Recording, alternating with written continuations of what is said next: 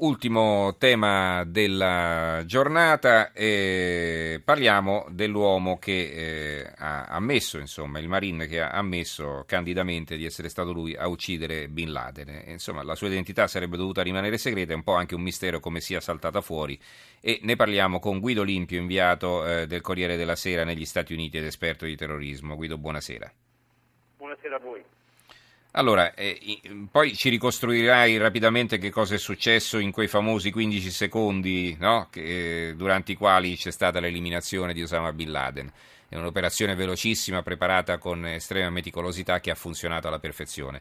Eh, però, eh, insomma, rimane un po' eh, la meraviglia per il fatto che sia venuta alla luce il nome, anzi che si sia vista pure la foto di questa persona che adesso eh, chiaramente sarà nel mirino del terrorismo, insomma e anche mirino della legge, perché ha violato il codice del silenzio e anche il patto di onore che i Seals hanno, quindi non devono rivelare quello che fanno. Poi c'è poi un altro elemento, non è così sicuro che sia lui, nel senso che lui si attribuì la responsabilità. Ricordo che c'è anche un secondo Navy Seal, Matt Bisonette, che eh, eh, ha detto di aver sparato eh, a Osama Bin Laden e forse c'è un terzo. Eh, ci sono diverse versioni, eh, dell'accaduto, eh, più o meno tutte quante come dire, tornano ad un punto, si combaciano, però insomma abbiamo più eh, eh Navy Seals no, eh, che dicono eh, di essere stati gli autori dello sparo fatale contro Bin Laden. Quanto si sta parlando di questa storia negli Stati Uniti? Molto, si sta parlando molto ehm, per due motivi. Il primo perché appunto Rob O'Neill, che è l'ultimo eh, Navy Seal che è venuto uh, fuori, ehm, eh, ha parlato con Washington Post, poi fra eh, qualche giorno sarà sulla rete Fox eh, e quindi è molto visibile, come hai detto tu, giustamente ci sono le foto. Eh, inoltre c'è il grande dibattito su eh, perché hanno parlato, perché hanno svelato il loro ruolo. Le critiche sono pesantissime, tutti ex appartenenti ai Navy Seals ma anche ad altre parti speciali hanno parole durissime. Eh, ricordo che eh, i compagni di Matt Bisonetta hanno rotto tutti i rapporti, non l'hanno mandato a quel paese letteralmente e considerano un disonore quello che lui ha fatto. Questo Bisonetta aveva scritto un libro no? Sul, sulla storia, sul blitz esatto, di Abbottabad. Esatto. Mm.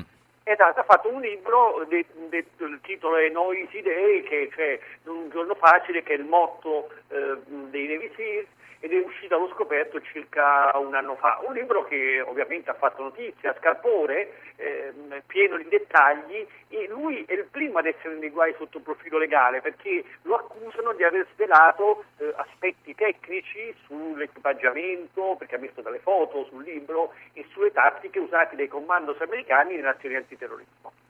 Allora, ehm, ci scrive Rossella Davarese, trovo molto triste che un soldato considerato un eroe per le sue azioni sia costretto a vendere la propria storia pensando anche al fatto che potrebbe subire pure una vendetta. O com- necessità o come succede spettacolarità? È possibile che lo Stato non protegga soldati che hanno fatto azioni simili? Eh, dunque, eh, diciamo due cose. La prima, un'osservazione in parte giusta, però venendo allo scoperto si è messo lui eh, diciamo, di fronte ai terroristi.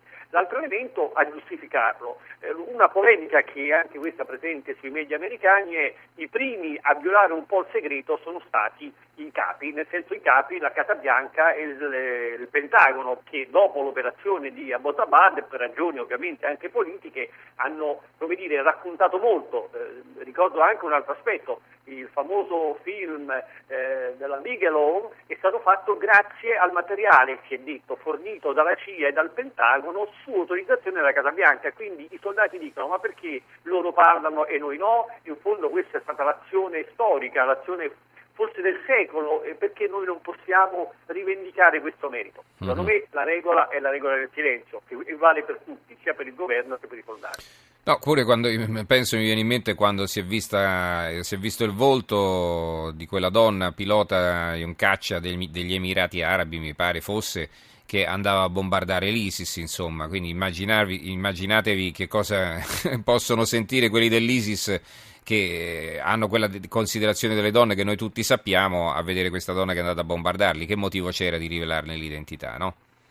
Beh, questo fa parte, la guerra all'ISIS e l'ISIS stesso la conduce in questo modo e, e, non è una guerra che si fa con le armi ma anche con la propaganda e quindi mostrare una donna pilota è stato un segnale eh, forte eh, per dire qui da noi donne pilota ci sono, sono... Quelle donne fanno anche i piloti. Eh hanno pieni diritti e ricordo un altro episodio, un altro esempio, quello delle donne kurde, delle guerrigliere kurde eh, siriane, che, eh, del PKK e dell'IPG che sono continuamente no, sulle pagine dei giornali, fotografate. È lo stesso movimento che dice i, quelli dell'ISIS hanno paura delle nostre donne. Io credo che sia un'esagerazione, sinceramente, ma fa parte della propaganda e l'ISIS del resto eh, irride quando può eh, cerca di umiliare l'avversario. Non è caso poi eh, tratta le donne come schiave. Insomma, in queste guerre, in queste guerre moderne la propaganda è molto più forte che in passato. E va bene, allora eh, ringraziamo eh, Guido Limpio, inviato del Corriere della Sera negli Stati Uniti, per eh, questa sua analisi. Insomma, eh, forse ci si poteva risparmiare questa uscita, ma probabilmente dietro c'è anche il pagamento di una forte somma no, per avere l'esclusiva. Ci sarà anche questo, forse il, l'elemento di debolezza forse è proprio venuto fuori da questo punto. Eh, grazie a Guido Limpio e buonanotte. Grazie a voi. Allora, eh, ancora, eh, dunque, vediamo un po', eh, abbiamo ancora un paio di messaggi, li leggo, eh, anche se sono eh, su argomenti che abbiamo già superato. Eh, a proposito dei divorzi, il problema grossissimo è il delegare non agli avvocati, ma addirittura agli ufficiali di Stato civile, che hanno quasi sempre solo un diploma qualsiasi, non sono all'altezza, gli avvocati dicono qualcosa, ma abbiamo sentito non era un avvocato qualunque il nostro ospite, era il presidente dell'Associazione degli Avvocati Matrimonialisti e quindi loro hanno intenzione di parlare sia con il ministro della Giustizia Orlando sia con il presidente del Consiglio Renzi. Eh, buonanotte, sono Ada dalle Marche. Secondo me gli scontrini fiscali sono a protezione del cliente più che per le tasse. Eh, che gli racconterei io a un negoziante che mi venisse a dire che non ho pagato i miei conti per tanto tempo erroneamente segnato a nome mio? Nei posti dove sono tutti parenti imparentati, ma non proprio tutti, si conoscono per nome e cognome, molti nomi e cognomi uguali, molte somiglianze.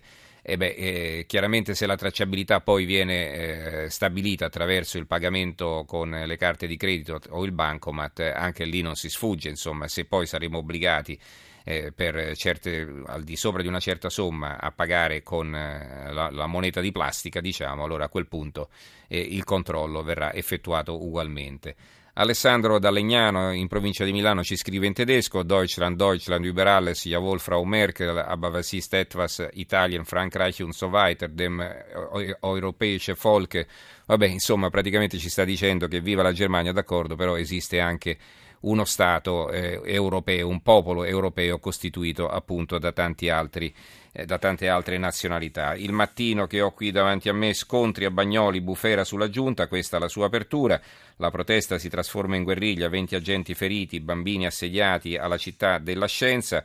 Il commento è una pagina nera per le istituzioni che isola la città. Napoli, la nuova frontiera degli antagonisti italiani.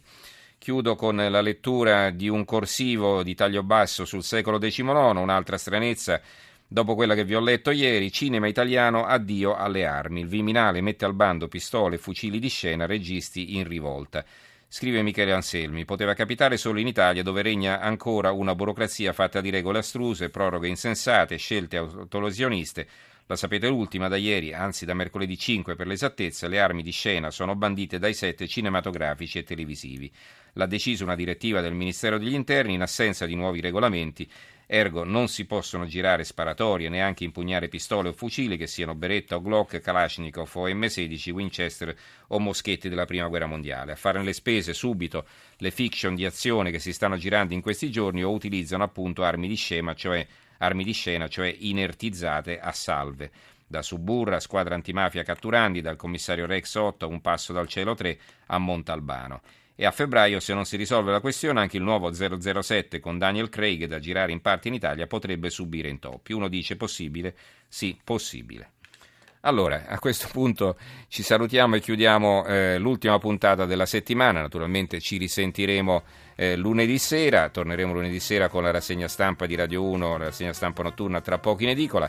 Grazie intanto a Roberta Di Casimirro che eh, eh ha lavorato in regia assieme a Stefano Cuneo, Carmelo Lazzaro e Claudio Spagnolo in redazione. Eh, grazie anche a Stefano Siani e Nicola Pambuffetti che hanno curato la parte tecnica e a tutti voi per averci seguito. Ci risentiamo lunedì sera.